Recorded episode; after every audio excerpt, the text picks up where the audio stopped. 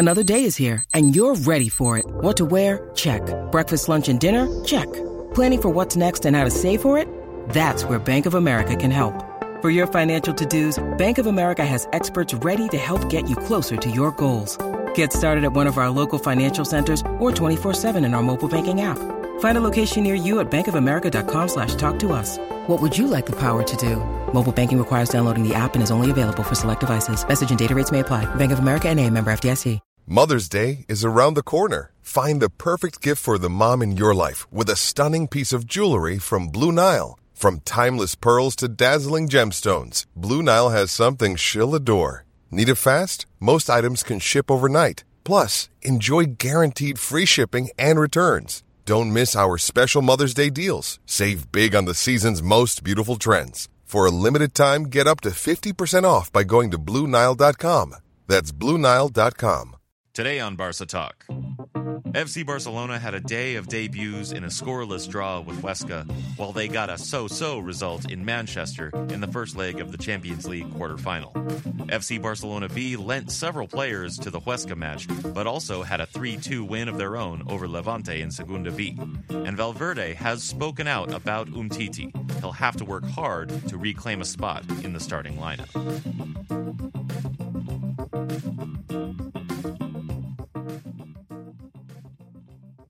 First, a little bit of news. Diego Costa's red card at Camp Nou against Barcelona last Saturday could end up costing the Atletico Madrid forward dearly. According to Cope and Radio Marca, the competition committee will come down hard on Costa. He received four for the insult and another four for grabbing referee Manzano. The question in the Spanish capital is Has Costa played his last game with Atletico? Since coming back to Atletico, he has had more cards than goals. The Barcelona Foundation are running a program in the Bekaa Valley, Lebanon, which was featured recently by Suzanne Wrack writing for The Guardian. The foundation's main goal with this program is not to find the next Middle Eastern Lionel Messi. Rather, it's about the social power of football and its ability to smash down the barriers society constructs between people and cultures. And we highly urge you to read this article that highlights this power of football and how it is helping to create opportunities for refugee children.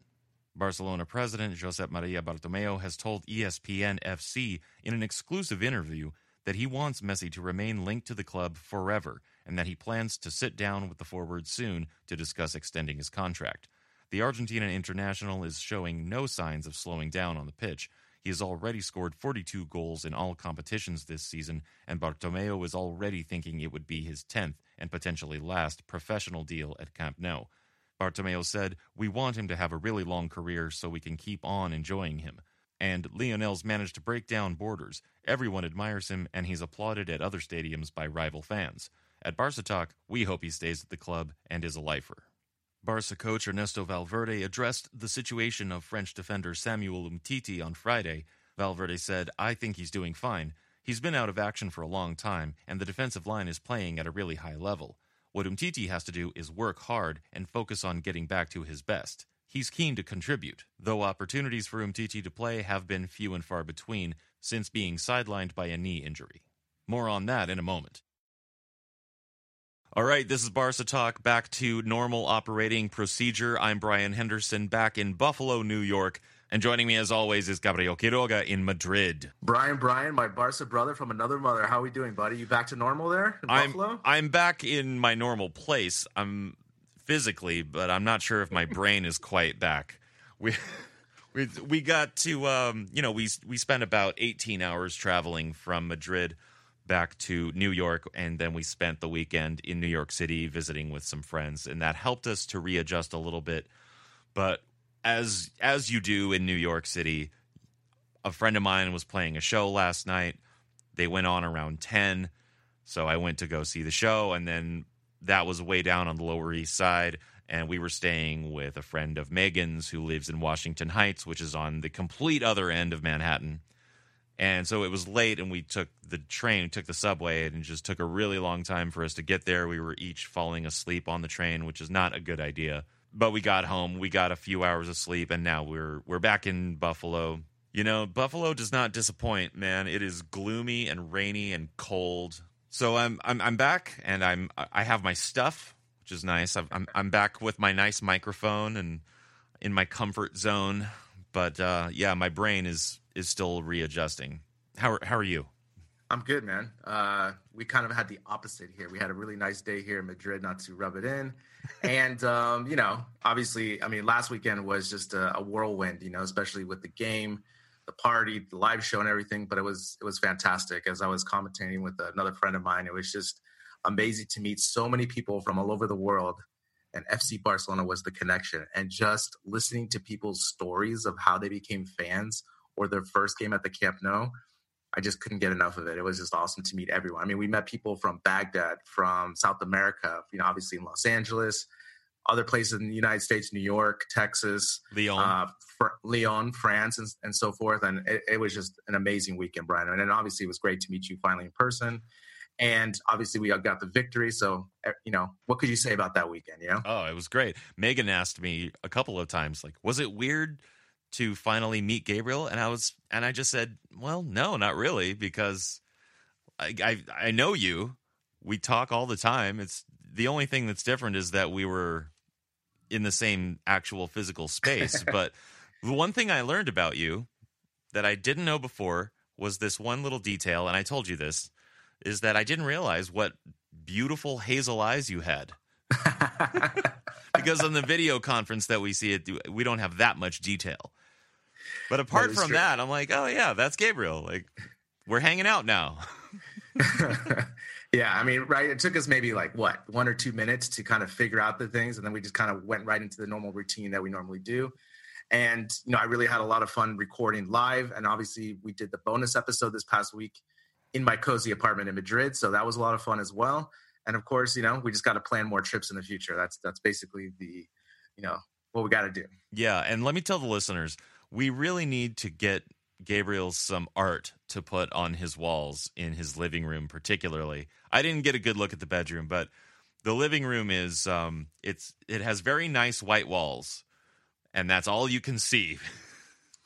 well, you know, you know why? You know why this is, Brien? It's because I've been such a nomad for the last five years. Right. This is part of the problem, right? And so now that I have actually have roots now, I mean, this is on my list of things to do, and hopefully the next time I'll have art. So the art will come sooner than later. It's just it's kind of like a psychological thing, Brien. Like I've been a nomad for so long, and now that I've actually got my residency here in Spain, that kind of has clicked, and now I'm actually starting to, you know, I'll build roots here in my apartment. Yeah, and I have a recommendation. Like maybe if you got some uh, some nice tapestries, some some like soft kind of material but that's artistic to hang on your mm-hmm. walls. It would look good, it would dress up the place nicely, and it would also help with the sound.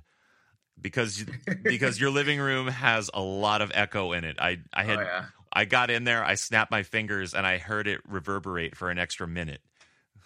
Yeah, yeah. I mean, that's the other thing, right? The artwork would help with the sound, obviously. Just soak up a um, little bit of that. Yeah, of course, of course. Um, but you know, you know, first things first, Brien. I gotta, I gotta get some other things first before I get the artwork. But it'll come. Sure. It will come soon. You got it. It goes in steps. I understand. Well, so this one uh, news item that we had at the top of the show we wanted to talk about is about Umtiti and what Valverde had to say about him because he's he's run into some bad luck uh, because as Valverde said, it was cited in this sport article, he said the defensive line is playing extremely well, and he's referring to mainly Piqué and Lenglet. They've been playing well, and Umtiti is now a backup center back. So we have a an embarrassment of riches, really, with center backs if Umtiti is a, a backup. But it looks as though Umtiti is going to be limited for the rest of the year because we know how Valverde is. He wants to ride the hot hand. He likes how Piqué and Lenglet are working together. He likes that choice. So he's meant, he's said that Umtiti is going to have have to work really hard if he wants to get back into a starting lineup. And then, more importantly, this summer, the the talk about De Ligt is heating up that much more. So the question arises: Will FCB sell Umtiti and make money off of him, and keep Lenglet as a you know a cheaper alternative, especially since he's shown that he can play at a high level? This is quite a quandary, right? because you know you know my love for Umtiti. Yeah. I love this guy. He is so good as a center back, but you know, at the same time, you got to be financially, you know, responsible with these with these signings. I think for me, the biggest kind of wrench into this is the De Ligt thing because if that signing happens, then I would I could totally see Barcelona selling Umtiti just because of the cost that they can get for him in return, right? And then keeping Lenglet, Piqué, and de Ligt as the three major center backs. Um, but again, I hope that they can come to an agreement. I just, you know, Umtiti has been working hard. You know, we we've chronicled his injuries this year, and you know, we wanted him to have surgery so that he can be completely healthy for the summer. Again, we saw his debut against Villarreal, which was kind of a nightmare, and also, you know, he played against Huesca. He looked fine there. So again, he's coming back slowly, but as we've talked about, Valverde is going to ride Lenglet and Piqué for the for the remainder of the year. Yeah, because that's his way, and so it's it's just a a real shame with the the the injury troubles that Umtiti has had this year because he's so great, and it's a bummer that just something like that could essentially take him out of the squad entirely, or out of the club entirely. Because someone at his quality, you would want to hold on to him. Not just his quality, but I mean, he's he is so big and yet intelligent and you know he so he's physical but he's smart you know he's not some bruiser. He's so he's like he's neither Piqué nor Lenglet he has these attributes that are unique and unexpected and it's a it would be a shame to lose him but you could see how he's he's probably pretty expensive. Lenglet we got on the cheap. We can get de Ligt pretty cheap. Piqué is Piqué you know that's especially if the de Ligt deal goes through I think it's almost certain that Umtiti will go somewhere else, and he'll probably have a great career there. Yeah, I mean, this is the thing that kind of confuses me: is that do we really need de Ligt? You know, do we really need him? I mean, he is a hot prospect. He's super young, but again, Umtiti's 25, so he still has playing to give FC Barcelona at the cost and the potential he has. Now, I know there's the injury scare, but again, of what I saw with Murillo and Todibo, I still think we have an embarrassment of riches with the center backs position that we don't really need to go after de Ligt. I know that's a really, I don't know, many culés want that, but to me, I just feel that we already have that settled, that we have no reason to get. Are we just getting him just to have, you know, other teams not get him? You know, for example, Real Madrid mm. and so forth. Is that really the the aim of just getting him right? Because again, de Ligt is 19. Where is he going to fit? Do you knock him out for Lenglet or Umtiti if they're fully healthy? I wouldn't. Yeah, at this point, I mean, Uh, speaking of riding the hot hand, I mean, if you want to keep going with what's working, well, the other thing to consider is, let's say we take Piqué out of the equation because, okay. you know, give it a give it another year, maybe another two years, maybe even another three. But you know, Piqué is nearing the end of his career. That's sure. There's no doubt about that, just because of his age. Like I said, it could be one, two, maybe three years. But you know, of course, the club needs to be thinking about the future in that position. And I do think that we have, I think Todibo is looking really good. I, so I think he's one to hold on to, and we already have him. So do we need to go out of our way to get de Ligt when we already have Todibo, Lenglet, Murillo as backup, and who else? Vermaelen. Just kidding. No. I mean, in that case, I mean, because you should have four. Yeah, that's that's all you really need for. And if you really want to play it safe, five. Right. right? But again, you know, remember in the beginning of the year we were in desperate need of center backs with injuries, but then we were able to ride it out and we were fine. Again, I think four is an optimal number. And like you said, if we're going to take Piqué out, I'm perfectly uh, happy with Umtiti and Lenglet as being the future center back pairing for a long time to come. That's why, you know, with this de Ligt rumors, yeah, it's very nice to have it. But if we had an absolute need, and maybe let's say if Lenglet wasn't having the season that he's having, or as we're seeing how good he is as a as a defensive back, then I would say yes, bring in de Ligt because we need to improve that position. It's not like when we had Mathieu. Remember, mm-hmm. you know, when he was playing for us, he was okay against lower tier teams, but against upper tier teams, he struggled.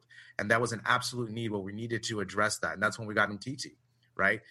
With our defensive backs right now, it is something that is very hard to do, Brien, in, in most world football because just to have one awesome center back is really nice. To have two or three is crazy. You know, think about all the teams just in La Liga. You know, I can't think of any other teams that have really great center backs. You know, obviously outside of Atletico Madrid, for example, but you know that are potential, young, you know, well founded in their in their you know tactics and principles, like Umtiti, Lenglet, Piqué. You know, for example, I mean, Umtiti is a World Cup winner You know, he's played a lot of matches. He already has a lot of experience for just being 25.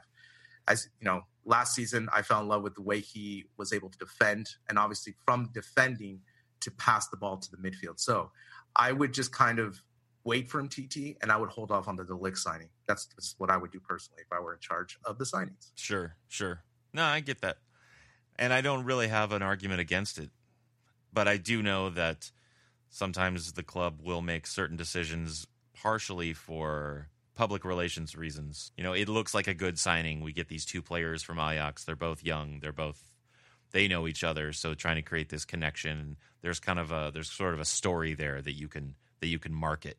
That's the only other thing I can think of as to why they would be so gung ho about it. Sure, I mean that's the thing, right? It's it's a, it, like you said, it's a PR splash. It's it's a great signing. Again, I just don't think we need it. We already have De Jong, so just bring him in. Um, I would you know, hold off on de Ligt because I just don't think there's a need. We can focus that money on something else or just save it. You know, right? If we sell Coutinho or something, we get even more money from that. So we will see. You know, obviously, I don't think they're going to sell Coutinho, but you know, you have other needs that we can address and still use the same formula that we use this offseason by getting players that have potential that aren't so expensive that'll find time on our team and actually contribute. Yeah, that's all we need is good contributions. We saw a couple Barca B starlets in action this weekend in La Liga. Here with some insight into those performances and an update on the B team is Max Bluer. What a weekend for the B team it's been. We'll start today's roundup in Huesca, Aragon, where the first team had an admittedly uninspiring nil-nil draw with bottom-placed SD Huesca. Excitingly though, Ricky Puig and Musa Wagué made their La Liga debuts for the first team, while Abel Ruiz made the bench for the first time. Unsurprisingly, our boys started off a bit nervously. Valverde acknowledged as much after the game, but very much grew into the contest. Carles Aleñá played the 90 minutes, but was disappointing. He was uninvolved for large stretches of the game and missed a couple of presentable half chances. At least, though, he was getting forward from midfield and supporting the strikers, a key part of his game, bearing in mind the potency of his shooting. But Carlos was outshone in midfield by his partner Ricky Puig, who was the source of most of the spark and invention in what was otherwise quite an attritional game. His highlight came in the 15th minute with a classic Ricky move. Putting into practice one of my favourite Spanish football phrases, he showed off his elastic ankle, i.e., twisting it almost 90 degrees, to deliver a stunning disguised pass that put Ousmane Dembele through on goal, a chance that the Frenchman really should have put away. Despite his youth, it was Ricky who was always showing for the ball and progressing the play forward, showing up Aleñá a little bit in the process. He also demonstrated a facet to his game that we don't get to see very often. Picking up the ball on the edge of his own area, he zoomed upfield, leaving several Huesca players trailing in his wake, showing a turn of acceleration that will stand him in very good stead in the future. Ricky faded after half time. The physicality was much greater than what he's used to, and midway through the second half was replaced by Coutinho, who shockingly did absolutely nothing. But Ricky's 67 minutes on the pitch were as bright and sparky as you would expect, and left Culés' appetites whetted for much more next season. Unlike Ricky, Musa Wagué played the entire 90 minutes. Although he didn't start well, by the end he was bombing up and down the touchline, delivering dangerous crosses, playing one-two with Aleñá, and generally looking the part. It would not at all be a surprise if we were promoted to the first team squad next season, possibly allowing Sergio Roberto to finally establish himself in midfield. Valverde did well by the youngsters by switching to a 3-5-2 formation. By putting Wagué at right wing back, rather than his usual fullback position, he ensured that the Senegalese had another line of defence behind him should he be caught upfield. That insurance seemed to allow Wagué to play with more freedom than he otherwise might have on debut. He constantly supported the attack, safe in the knowledge that a centre back was behind him if anything went wrong. And that's not to say that he didn't defend very well. Very few Huesca chances came from his side, and in the 86th minute, a brilliant last minute tackle denied Chimy Avila a one on one against ter The 3 5 2 also benefited Ricky in the same way. With one more defender behind him than he would normally have in Barca's classic 4 3 3, he could afford to focus more on what he does best and leave a little more of the defending to the guys behind him. When Barca announced their 18 man squad the day before the game, in amongst the plaudits for Valverde for being brave enough to play so many youngsters, many wondered why the likes of Miranda and Oriol Busquets were not called up too, especially as Jordi Alba really could have done with the rest. Although it would have been fun to see Miranda bombing up the left hand side, mirroring Wagué on the right just as he does at the Mini Estadi, it seems that Coach Pimi and Valverde have agreed that after his terrible performance in the Copa earlier in the season against Cultural Leonesa, Miranda shouldn't play again with the first team this year. And this makes sense. Everyone at the club agrees that Miranda has a bright future with the Barca, but he's only 19 and there's no need to rush him. Another bad performance with the first team could prove catastrophic for his confidence. Better then to ease him in in pre-season in the summer so that he'll be ready to play a part in next year's first team campaign. And it shouldn't be forgotten that the B team needs some players too. Miranda and captain Oriol Busquets played the 90 minutes in a dramatic 3 2 win over Levante B. It came straight after the first team game and more than made up for the lack of goals in Huesca. A madcap first half that features some hopeless defending from both sides saw the scores locked at 2 2, with Rafa Mujica and Carlos Perez getting the goals for Barça B. The second half was a torrid affair that seemed to be drifting to a draw until Merveils popped up in the 81st minute to ping home across from Miranda, who made up for the fact that both Levante goals came from his side by providing the assist for the winner. Thanks to Villarreal B and Cornellà both losing, Barça B are currently in fifth, just one spot and two points off the playoff places. Their next game will be away next week to Valencia B. That was Max Bluer. And now it's time for the Barca Talk Guard of Honor.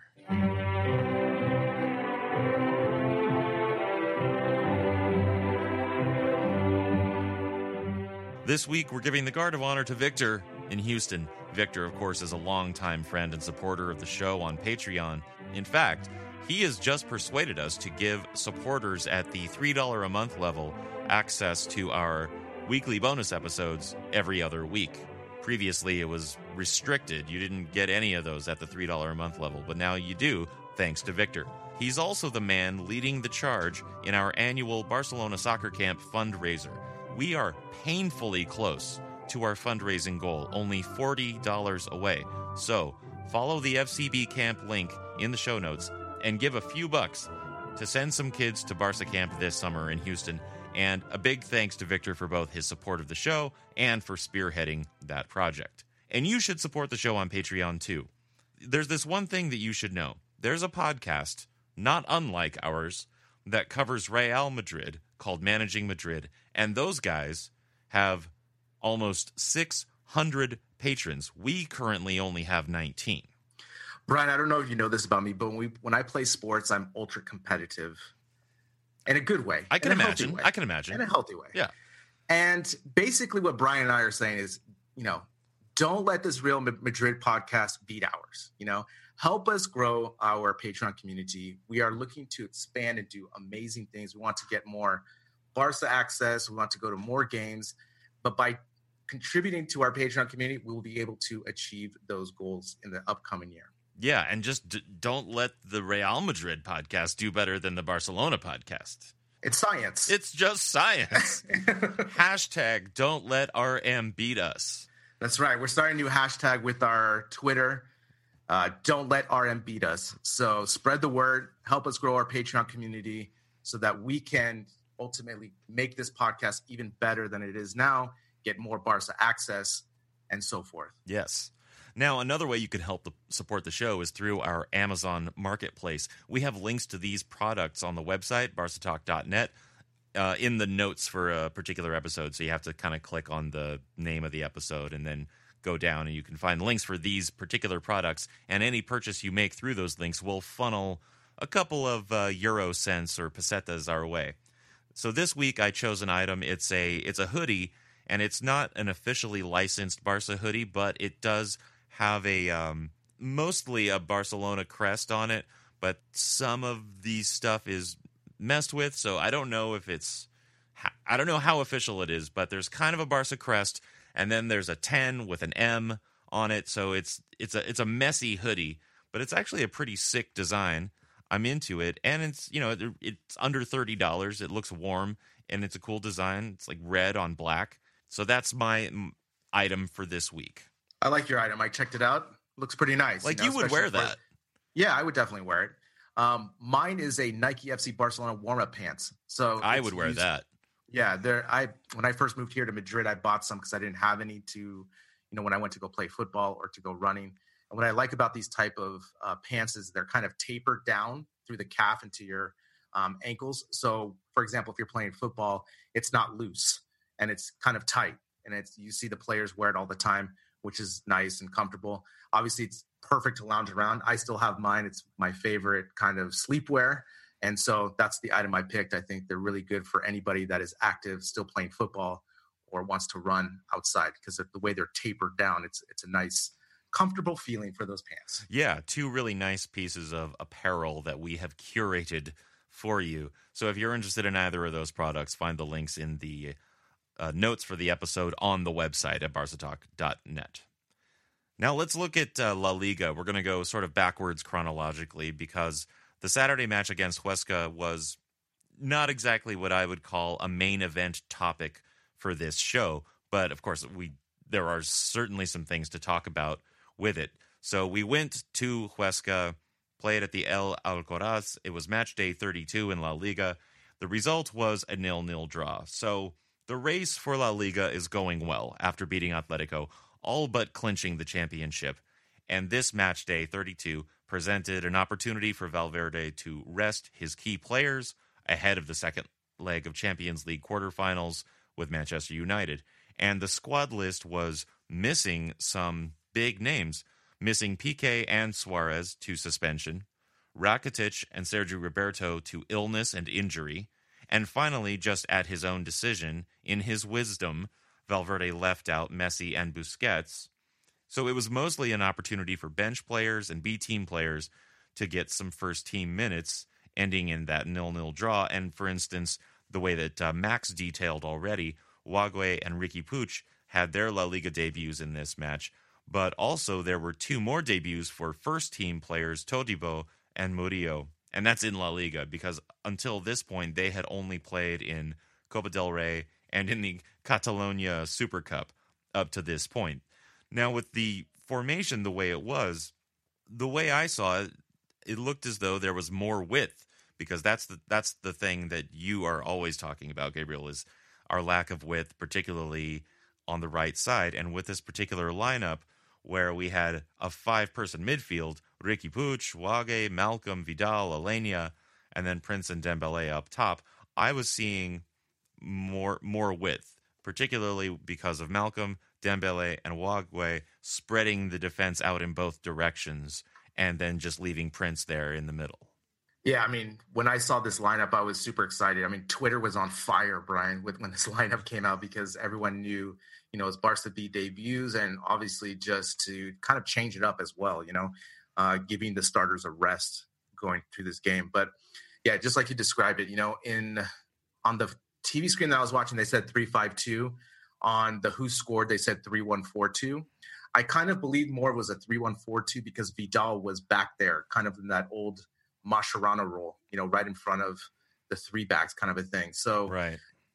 like you said, though, the width was the difference. And I knew we were going to have more, not more attacking, but we were going to use both sides because we had no preference, especially with Messi being gone. And that's exactly what happened you know, Wagué was on the right wing and Malcom was on the left, and both of them created not only width, but they also expanded all the way up to the top as well. So, you know, I thought it was a very interesting formation. You know, as we talked about always with rotation and so forth. Um, you know, as I was talking to you earlier before, I was like, Valverde just loves doing things to extreme sometimes. You know, he's so conservative and extremely conservative. And then when he does rotation, he just brings everyone. You know, he brings all the Barca B players and and and so on. So yeah, it's not like one click of rotation; it's like one 180 degrees. exactly, exactly. But again, I was excited to see what they were going to be able to bring, and I knew it was going to be a little bit more direct attacking as opposed to the side to side that we saw against Manchester United. So for me, as just a pure football fan, I knew the game was going to be a little bit more end to end, just because of the lack of Messi dependence and also having the speed all around the field. Yeah. Now, as far as the uh, debut players, uh, Max already talked about Wagué and Ricky Puig. Oh, and you have a couple of things to say, at least about Puig. But I, first, let's focus on Todibo and Murillo, particularly Todibo. But what what do you think about them and how they were looking? I mean, I have here my notes. Wow, when we saw the Barca B kind of lineup, heavy lineup, you know, you think about them being physically just smaller, like especially Ricky Puig and Aleñá is getting bigger, but he's not quite there yet. He's still grown, you know, he's a 21 year old guy, right? Right. Or 22, you know. But then when I saw Todibo and Murillo out there compared to the Huesca players, I was you're just kind of like, whoa, who are these guys? Because they really stood out on my TV. I don't know about you, but for me, just watching, especially Todibo, especially the way he moves. I mean, a couple times he was not even phased by the wingback trying to make moves. I remember one time the wingback tried to make a cut in the middle and he just turned around and just glided back. I was like, whoa, that's impressive because that's a really hard thing to do on defense. To if you're going to get what's the word I'm looking for? If you're going to get like uh, used on that move and then recover just as quickly and still block the shot, for me, those are signs. And as I point out to Twitter, because I put the question out to Twitter, what did you think about their performances, Murillo and Todibo? Because maybe I'm overreacting because I just, you know, saw their performance and the way they shut things down. And people did agree with this. I mean, especially with the Todibo, especially the way he was able to link up with Wagué and also through Vidal. So I think that was really interesting to see, especially this was basically his first game with this team. Yeah, yeah. It was very much his first game with this team. And I was also really taken by his uh, his speed and his uh, his positioning and the way he was turned, the way his body was pointing at all times. He he really stood out as uh, particularly considering his youth as someone with a lot of potential and a very very smart buy. Yeah, definitely. And the other thing too with Murillo, for example, when you saw the starting lineup, it's you know, why wouldn't you have Umtiti in the center? Right. But Valverde went with Murillo, and I thought that was a really good call because, you know, as we talked about, Umtiti's left footed. So that's just a better natural progression to have him on that left side. But again, with Murillo, he was a beast in the air. Nothing got cleared on the air. They were able to clear everything, especially when they're only three back. But for me, the the, the stat that I have for you, Brien, is just, you know, between the two of those guys, they had five aerials and they won all of them. And then more importantly, Todibo's tackles, he had eight attempted, eight completed. Wow. So that just that's just really a nice stat. I know stats aren't everything, but especially with this his tackling, the way it was so timed, and he was just never phased by the player players of Huesca coming down that left side. I mean, he handled the high balls easy. He was physical when he had to be. He didn't create too many fouls. And again, just like the tackles, that's a really hard thing to do. Especially, you know, he's never really he's never been playing against La Liga players yet, and just the way he was able to just fit right in. And I almost have this question for you: Out of the three now, Todibo, Semedo, Sergio Roberto. I know we just saw one game of Todibo, but that's going to put a monkey wrench into that rotation if Todibo continues to have performances like this. Well, but, Sergio Roberto. But Todibo is more a central, a center back, or a more of a central defender, or a, like a defensive midfielder rather than a wing back or fullback could have fooled me yesterday. Right? No, that's true. but I think generally he seems to be more comfortable in the center and working his way through. He does play really positively, and sometimes, even though he's nominally a center back, he looks more like a center mid with attacking ideas. Yeah. Which is really, really fun and cool to watch. Uh, but I don't think he, that the Semedo Sergio Roberto uh, issue is going to be. Com- I don't think that's going to be complicated by Todibo. Okay. B- the bigger thing would be Wagué next year. That's true. That's true. But the other thing too is, you know, with the spacing of the three back, you know, Todibo had to cover a lot of space. When you have four back, he doesn't have to cover as much space, and he could even be more effective. Now, like you said, he is more, you know, his preferred position is in the center, center back or center defensive mid. But again, just his flexibility to play a right back and play it well as he's played his whole life, it seemed like that's something crazy, Brien, because that is such a hard thing to do to transition from the middle to the right back and also just make it look so fluid. And for me, he was one of the defensive standouts for Barca yesterday. Oh, absolutely. No, he stood out not only because eyes were on him, because it was, again, really his first actual competitive debut, because I don't think the Catalonia Super Cup really counts. It was his actual, real, like, definitely his La Liga debut, obviously. So I think a lot of eyes were on him. My mine certainly were, and he did not disappoint. He really impressed, and he he really let us know that he's he's here to play. Now, what did you think about Vidal? Yeah, so I thought this was Vidal's best match uh, as a Barca player, bar none, because this is the type of role that he is, you know, tailored to play. You know, to to link the passing from the back to the to the attacking mids, be physical on defense, and just connect those things. You know, I mean, how many great tackles did he make yesterday? Made a lot of tackles. A lot know? of good tackles, yeah. A lot of good tackles because he was able to read. He was going forward to make the play as opposed to going side to side or jumping in the air like he did against Manchester. right. Throwing himself at people. I mean, he was basically playing. I mean, if you equate, equate it to American football, for example, like free safety, where he was able to scan in front of him read and then react that way, as opposed to having his back turned running with the player on defense. So when you have that type of positioning where you have, you know, all those four midfielders in front, it gives you a luxury where you can read and react. And Vidal's a smart player in that position. And for me, I, I had to do a double take a couple times because I, I thought it was Mascherano playing out there. yeah. Yeah. He had some Mascherano esque moments. And as far as uh, the speaking of stats, he actually had a pretty good uh, pass accuracy rate of 85%, and he made a total of 63 passes. There are some games where he doesn't come anywhere close to that. Yeah, I mean, more than anything, he just was platoon to not go so forward, you know? And also, just like I said, he was able to just kind of, as a free safety role, just react to the attacking that was coming up. So, you know, basically they were playing almost kind of like three and a half back there with with Vidal. And Vidal is when he's able to read those balls and make those tackles, he's a formidable defender. And Huesca had a hard time trying to penetrate that. Again, with those passing, I mean, I don't think we've seen total pass numbers like that all season for Vidal because, again, he was the link between, let's say, Todibo and um, Murillo to the midfielders, to Ricky Puig and Aleñá. Right. And if you're going to have three in the back, it, it's also nice to have a little bit of an insurance policy in a, uh, a central mid who's a little bit more defensive and has that kind of presence like Vidal. Exactly. And who can also again, drop back and also become kind of an, an extra center back. Exactly. So that's the thing is, you know, as I always talk about in professional sports, Brien, you got to put these players in the best, you know, spots to succeed.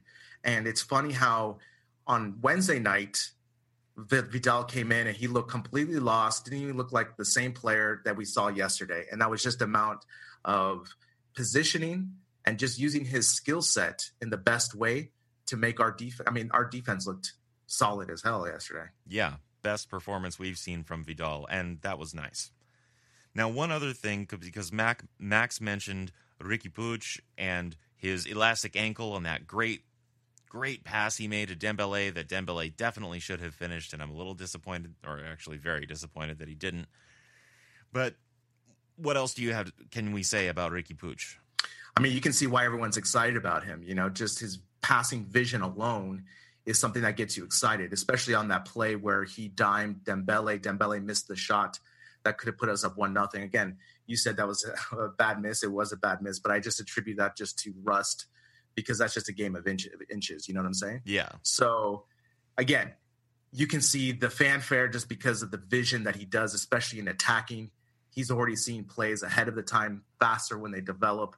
So, I mean, how can you not get excited? I mean, he has so much potential. And also, imagine if he's going to grow just a little bit more, just more physical. Wow, look out. Yeah, we just need him to bulk up a little bit. Just, just get a little, just like you know, a little more, little more toned. Just a little... yeah, yeah. Need some more egg shakes or something, you know, just yeah. some more raw eggs or something. Something, yeah, because he's he's gonna he's got the skill to absolutely mess with defenders, but if he's if he stays at his current uh, physical stature, not his stature. I don't mean I don't. His height is not an issue. It's that's not a problem. But just his overall strength and his ability to withstand physical pressure from from the other players, the bigger guys. You know, you can do that. I mean, Messi does that well. But Messi, if you look at him, he's ripped. You know, yeah, he's really strong and he can he can handle it. Even though he's what five nine, right? Exactly. So Ricky just needs to put on some weight, put on some muscle, and he is going to light this league on fire. Exactly. The other thing too today, Brien, when I was watching the sports show, they were just basically they had a split screen to plays where he did Iniesta type plays, and then the other times when he did Xavi type plays. Oh, so yeah, yeah. So you know, especially with the pirouette that he did, obviously that reminds you of Xavi, but then the passing vision is just like Iniesta. So it's almost a mixture of the both. But again, it's just nice to see the the Masia DNA, right? I mean, you just see it. I mean, with him and Aleñá too. I mean, I know Aleñá didn't have the best game yesterday, but you can just see the positioning and the way they pass and give and go. It's just something that is just lovely to see. Yes, very lovely. So those are definitely some highlights, uh, despite the you know, not great result, but not terrible result. But on the lower light end of things, in the darker end of the spectrum, what did you think about Kevin Prince Boateng? So as I put in the notes here, this is my compliment sandwich, right? So the first couple things were nice things to say about the game. This is my kind of not so nice. I mean, Kevin Prince, I mean, what is this signing? I mean, this signing from the get go, we were confused. but he has provided nothing. And in this in this match again, he didn't do anything. Again, as I we were talking about this earlier, you know, for me it was just a brutal performance. He didn't provide anything. He didn't pass well. He looks super slow. He looks like he's been on vacation for the last two months, essentially. Um, maybe his positioning sure was okay, but every time he got fouled, he was always looking for the foul. He didn't have any shots, essentially. I mean, he was just out there basically occupying space. And I just think that this has been one of the worst FC Barcelona signings in the last 10 years for sure. It was certainly one of the most curious because you're essentially you're you're getting a a, a number 9 but mm-hmm. one who's already had a career basically. You know, he's he's on the tail end and he's just looking to extend his career as much as he can, you know, try and just play a little bit more, but he doesn't come to training. He and he he rarely plays and he knew that he was going to rarely play. So I mean, I think he really just sees this gig as a paycheck. He's not really trying. He's he doesn't come to training. I mean, he comes to training when he's required to, but whenever they offer optional ones, we were talking about this during the international break, you know, the they held optional training sessions and Boateng didn't come to a single one. Meanwhile, Malcom went to all of them. Exactly. I mean, this is all about drive, right? He just, I mean, he, I feel as though, yeah, like you said, he's kind of over the hill in football terms, you know? But again, I just feel like he hasn't had any international glory, right? He's never won a Champions League. He's won a couple of leagues, I believe, in Italy. But you're on Barcelona. Like, isn't this kind of like a dream come true? You should kind of take it. And wouldn't that be awesome to have some goals in your resume that you scored for Barcelona that were important? But again, especially on that Wagué pass. I mean, he just looks so slow to react. His left foot barely got around to it. I mean, you, again, I just think it was such a waste of the sign. I would have preferred, especially like in this match, to either give Sergio Roberto a chance or put Coutinho in there. Or, you know, if we're talking about the Prince signing, signed a mid tier La Liga striker number nine and have him, he's probably going to have more drive than than Kevin Prince. Yeah, I mean, like I'm sure I'm sure Eibar's you know has someone who would be a little bit more excited to be at Barcelona than Boateng is. No, I mean you have a good point. I mean that's the thing, right? It's all about opportunity and drive, so forth. You know, and again, it just I guess it just annoys me more because when I see you know players not taking their opportunities, especially when Malcom, you hear what he's been doing and he's still not getting the opportunity from Valverde. It just kind of it chaps my hide, Brien. It just chaps my hide. Sure, you know? sure. well, okay. So to finish off the compliment sandwich, that was the uh, the meat, mm-hmm. the, the not so great things. Let's let's close it out with the the, the final compliment. Sure. I mean, speed kills, right? Doesn't I mean, it?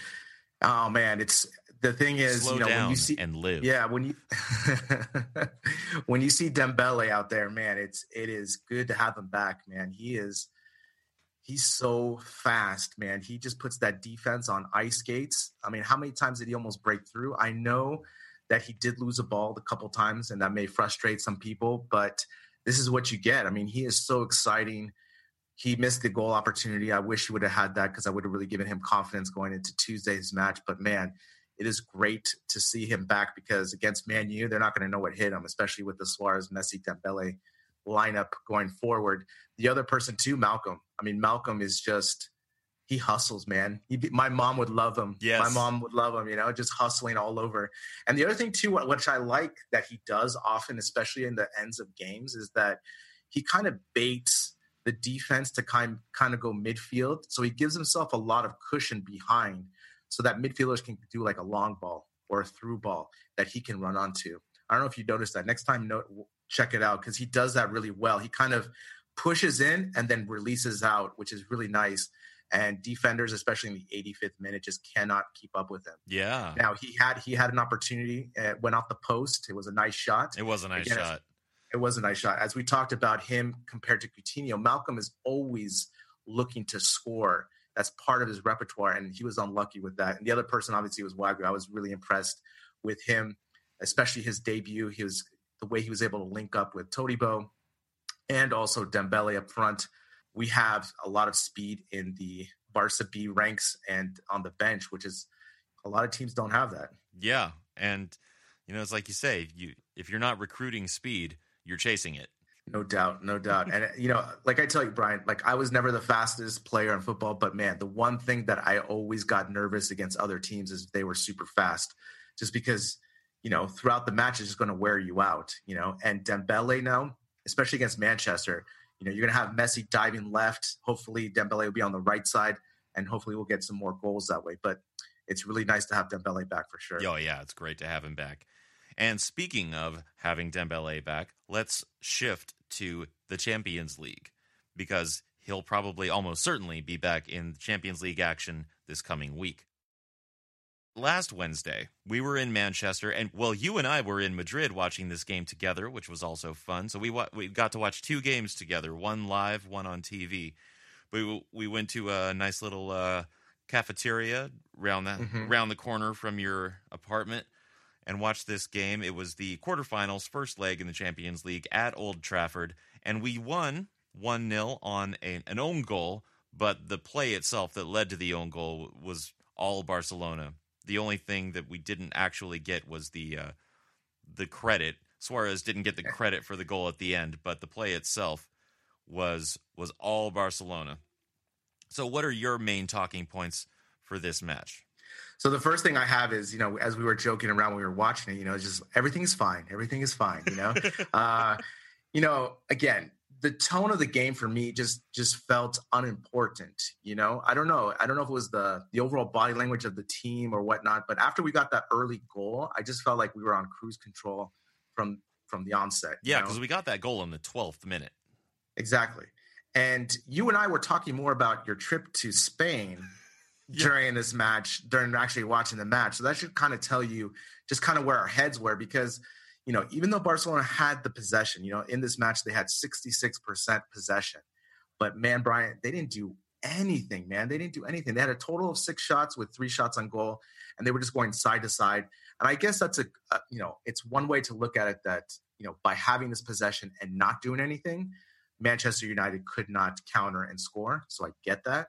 But man, I just think there's an easier way to go about this where we could have been more aggressive and just put this game away on ice. I, I agree. Although, strangely, Manchester did not have a single shot on goal in this match. They did not. I mean, again, it's attributed to our possession, but also to their lack of attacking as well, you know, just unable to get close. But man, I just I just want to see more goals, you know. We saw we were joking around when we saw the Valverde video on the sideline where he had the tie loose and he was stressing out all all across the plays, you know, and and we were just laughing because we were saying there's an easier way to stress less. Yeah, Score more goals Score and more- we go through and that's it. exactly. but so what? Also, how was the? This is the thing that we keep coming back to, particularly this year. The right side. What was going on in the right side in this match? I mean, it, it's just so lonely, Brien. Yeah. It's so lonely. I mean, the right side just wants to play, you know, just wants to play with Messi and others, you know, but it's just ignored on the, in the playground. But again, we've talked about this all season, and it's nothing new. When I looked at the heat map preparing for this episode today, you should see it, man. It's just all red, middle to the left, you know, Wow. with no chance of attacking on the right, you know. And again, I understand what's happening, you know. It's not rocket science, and I understand what Valverde is doing with this lineup again. But as we harp on, I don't understand why Coutinho's in there because he provides nothing. And if you put either Sergio Roberto, Aleñá, Malcom, any of these players, I guarantee that we would have had more scoring opportunities because they would have linked up, play better, or as in Malcom's case, they would have looked to shoot on target more.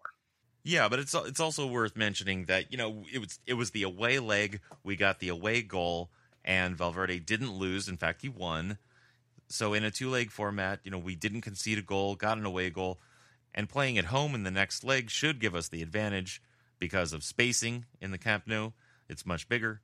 With Dembele back in the lineup, he should give us the balance and speed that we we have been missing. That's true. I mean, especially, I mean, if we put Dembele on the left, he's still going to try shots on goal, but also he'll take everything to the touch line. And also his ability to be so dangerous on the counter on the left side.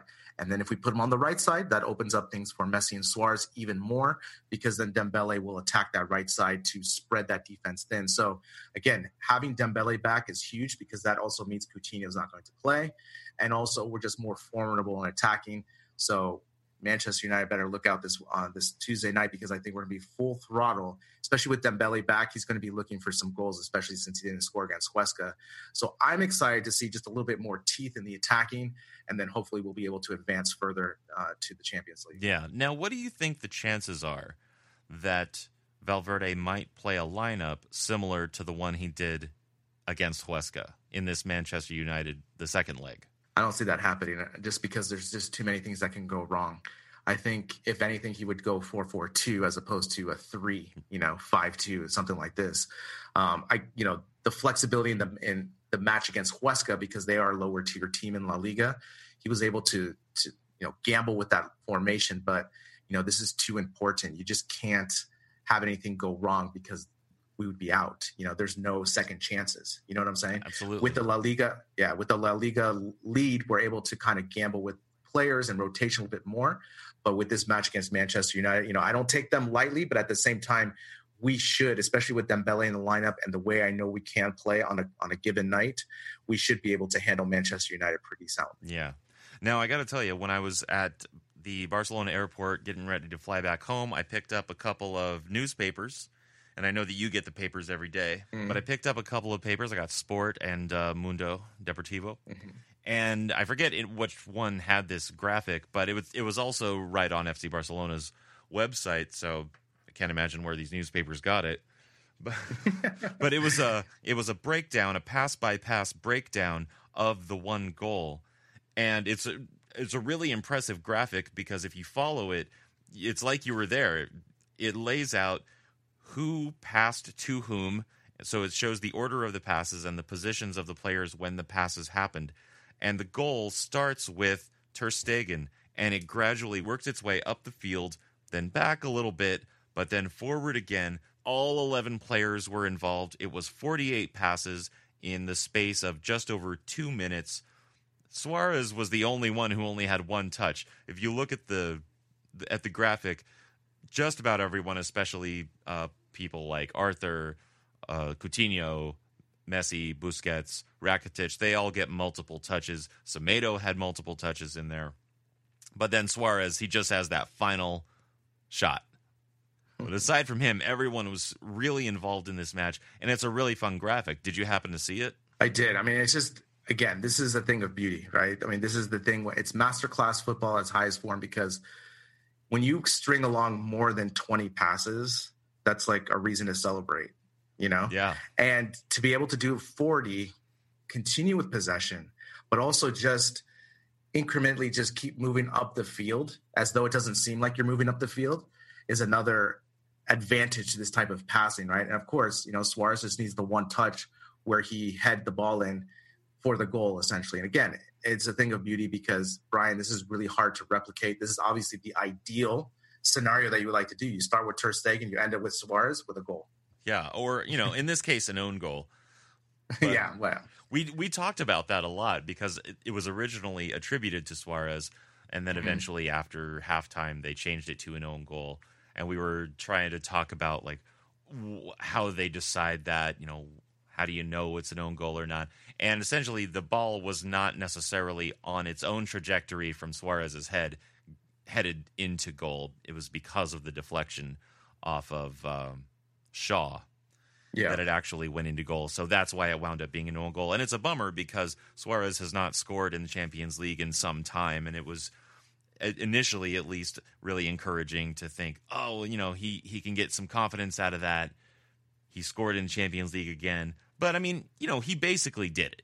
Yeah, he basically did. I'm not. I would like if I were him, I would still feel pretty good about it. Yeah, I would too. I mean, it, it's basically his goal. You know, his action created that goal, and I'm not worried about him because, especially just because on the on the goal run that he's on right now, and the goals that he's producing as well. So, you know, obviously would be nice because I would break that kind of drought that he had on away Champion Leagues matches. But again, I'm not worried. I really, you know, I really hope Brien on on Tuesday night that you know Barca goes after it right from the minutes, you know, first five minutes or so, and just puts a goleada on them because that's the, what I want to see. It's been a while since we've seen that, you know, and I also just want Messi to have an outstanding performance against Manchester United. So everyone's talking about again because you know here in Madrid, Brien, they're calling this if Barcelona wins the triplete, they're calling this the triplete at low cost.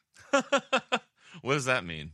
It just means because Real Madrid's not in any of the competitions, it doesn't have the same value. Oh. Sure. Yeah, because you know, do you know how here we have low cost airlines? Right. right? So they're equating this triplete if we if we complete it to a triplete low cost. Well, like that's not our fault. That's what I said, and that's the thing. I mean, that's so that's the point of view that we're talking about, right? Because you know, after the performance against Manchester United, you know, Messi, he wasn't superstar galactic like he can be, but he didn't have to be, right? And we got the result, and that's what I, you know, sometimes when the spotlight is on the team, I really just wish, you know, I'd like to see that Messi just takes that and just, you know, because everyone always always talking the comparison with Ronaldo and him, but also from the Madridista point of view, it's like ah, Messi was just so so. He's not the greatest player. Yeah, but they're always going to feel that way. Yeah, that's that's just that's just their thing. But you know what sounds nice is a hat trick against Manchester United at home in Champions. That sounds so very nice. Like this, you know? a, and like a, a brilliant free kick, um, a, a cuchara, and yep. some unexpected right-footed shot on the run. There you go. There you go. A Messi hat trick, right? Yeah. So 4 0, Messi gets a hat trick, Suarez gets one. There you go. That's what that's what like I'm projecting. It. I'm on board. Yes. The last the last thing I just have really quick, you know, uh, especially against this match against Huesca, people on Twitter were just going crazy about losing points and so forth. Again, we cannot win every match. We were fine. We're fine. You know, we're still we still got the league. But remember, this is all part of the experience, right? We're not, thank God, we're not a team like, for example, Betis. You know, that the only thing they have to play for is the Sevilla Derby and then lose it. Okay, we're in all three matches. This all the other teams are good. Everyone just calm down, relax, enjoy the ride. Yeah, I mean, I I think that there's always a um, a hope that that you can seal up the league as soon as possible, but again, you look at the schedule we have coming up, we could afford to take that draw. We could afford to just get one point instead of three. And especially, again, with Champions League heating up, we, we're in a very good position. And we're only really uh, competing with Atletico. One thing that I'm not afraid of with this, with Valverde, for all of our complaints about him, I'm not worried about him um, letting it go. Yeah, right, kind of like well, like what happened with Luis Enrique, where it's like the I still remember that loss to Malaga, that lost us the league. Like, what? Yeah. but yeah. I, that's one nice thing about Valverde. I'm never worried about that. Like he will get a result. I agree with you. I because La Liga, I'm I'm comfortable with how he runs it, so we'll be fine with that.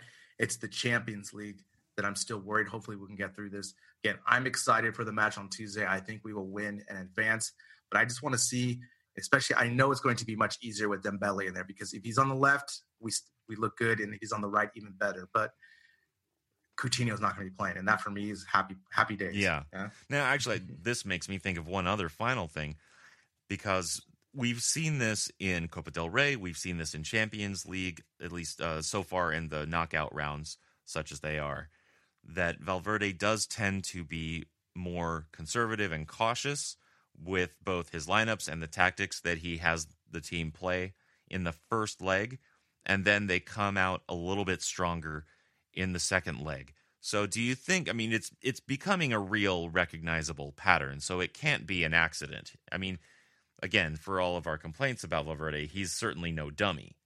So do you think that sure. that this is by design and if so, what do you think the the motivation is for it? I have a hypothesis, but I'm wondering if you I'm wondering if you have one. No, I just think that, you know, he's never really been at this level in his managerial career, right? So last year was the debut for him at this type of level where you're in all competitions, you're expected to win, you have such a talented team. And I think he's learned a little bit. Obviously, I would I would hope that, you know, throughout the season there was more rotation just to continue those moments, minutes, and also to help nurture the growth of the young players that we have. But I would agree that the away he's going to be ultra conservative because he'd rather have the you know the advantage, especially coming home, knowing that the space in the Camp Nou is going to help with more goals. And you know, as we talk about Champions League, the most important thing is not to have any goals against you and get some away goals. And we've done that against Lyon, and we are actually not Lyon, but in Manchester. Right. Well, okay, let me here's my hypothesis as to why he's been handling the knockout tournaments this way.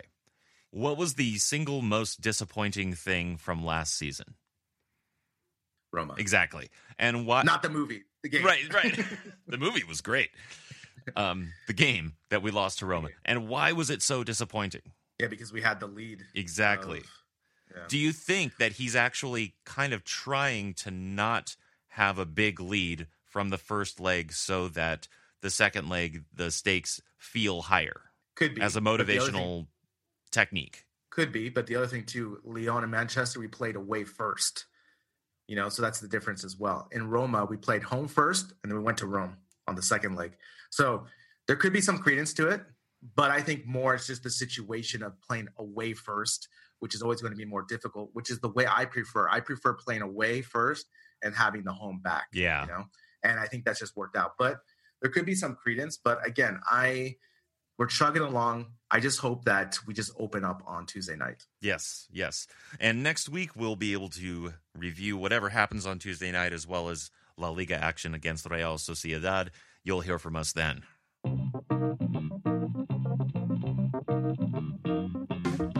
Thanks to Max Bluer this week. This has been a production of Barca Talk, written by Gabriel Quiroga and Brien Henderson, editing by Brien Henderson, music by Brien Henderson and Johannes Brahms, social media and promotion by Two Point Go. Support the show through Patreon at barcatalk.net, and until next time, Visca Barca.